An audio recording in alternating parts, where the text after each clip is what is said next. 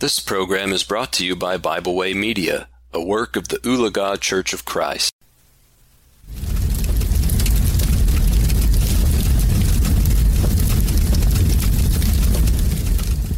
Thank you for joining me today for our devotional here at the fireside.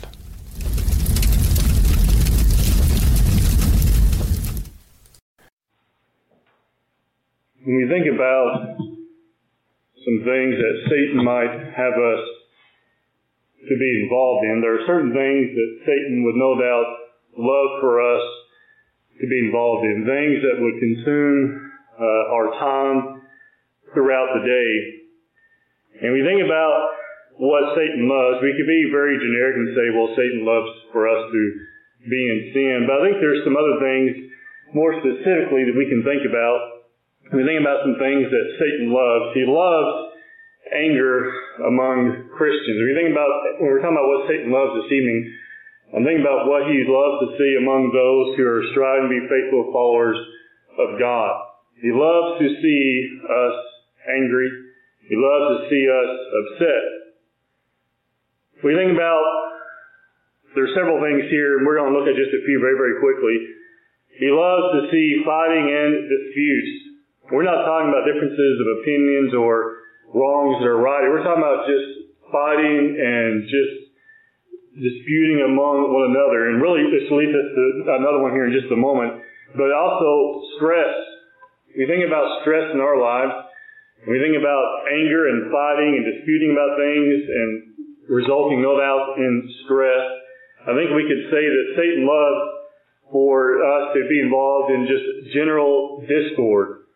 Because when we have these things going on in our minds and going on in our lives, we're not focused on spiritual things any longer. All of these things that, that we're talking about this evening have the common problem of taking our focus away from spiritual things. General unhappiness being another. Worry being another. And no doubt the list could go on and on. I don't remember how many I had on here. I think bitterness here is the last one I have. But these are seven things, and no doubt, again, that list could be very, very long. But when we have these things in our lives and our attitudes and in our daily actions, it takes our focus away from other things. If you're angry, how likely are you to pick up your Bible and start reading it in your daily Bible study? You may do that, but your focus is not going to be the same, is it? What about if you're involved in various fighting or disputing of some sort? Well, again, your focus won't be the same. What if you're stressed? I mean, we talk about sometimes distracted driving, but sometimes we have distracted study as well, don't we? Things are going on and we're just not paying attention as closely as we should, and stress can definitely do that, as well as just general discord. That is just arguing and fighting. You might see it's just kind of an upheaval and uneasiness among individuals will make it very hard for us to be focused upon things. Unhappiness. If we're unhappy, it's going to be difficult for us to see and to concentrate clearly on what God wants from us.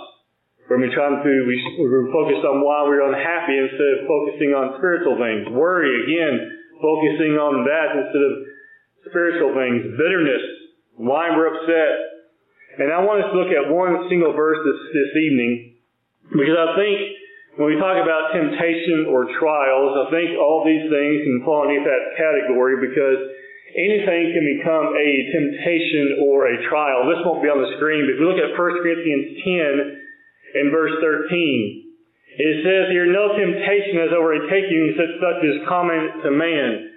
Now, we think about the various things. The temptation in, at least in my mind, can be anything that takes our mind off what is good and what is right in the sight of God.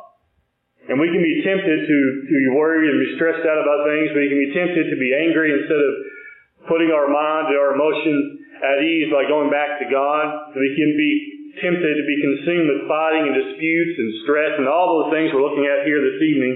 They take our mind off of where it ought to be. You know, the best thing that Satan can do is keep our minds busy with things that are not related to spiritual matters. Because when you're looking over here to the left or the right, worried about different things and consuming different things, then you're not looking straight ahead, are you? You know, we can only look to, to either to the left or to the right or straight ahead of us. We can't look straight ahead and then also look behind us or also look to the side of us. We can't do that. And so no doubt he wants our focus to be unclear. He wants us to lose our focus. He says here in verse, verse 13, no temptation is overtaking you such as, such as common to man, which reminds us that everyone has, there are others who have been where we are today. But then he says, But God is faithful, who will not allow you to be tempted beyond what you are able. But with the temptation will also make the way of escape that you may be able to bear it. Can we overcome any of those things that are on the screen there, anger and bitterness, all those types of things? All those things are able to be dealt with in some form or some way and be put behind us. But Satan doesn't want us to do that. So we think about some of those things that Satan loves, and again, there are numerous things we could put on here. I think the biggest thing we can come away with is Satan loves for us to be distracted. Because when we're distracted, we're not doing what God wants us to do. So we want to be those who labor to not be distracted by other things in our life and not lose focus on what is most important.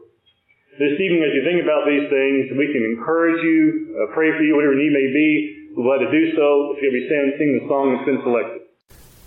Thank you for joining me today for a devotional here at the fireside. We hope you enjoyed this program. We encourage you to subscribe to our podcast on Pandora, Spotify, or Podbean. Thanks for listening.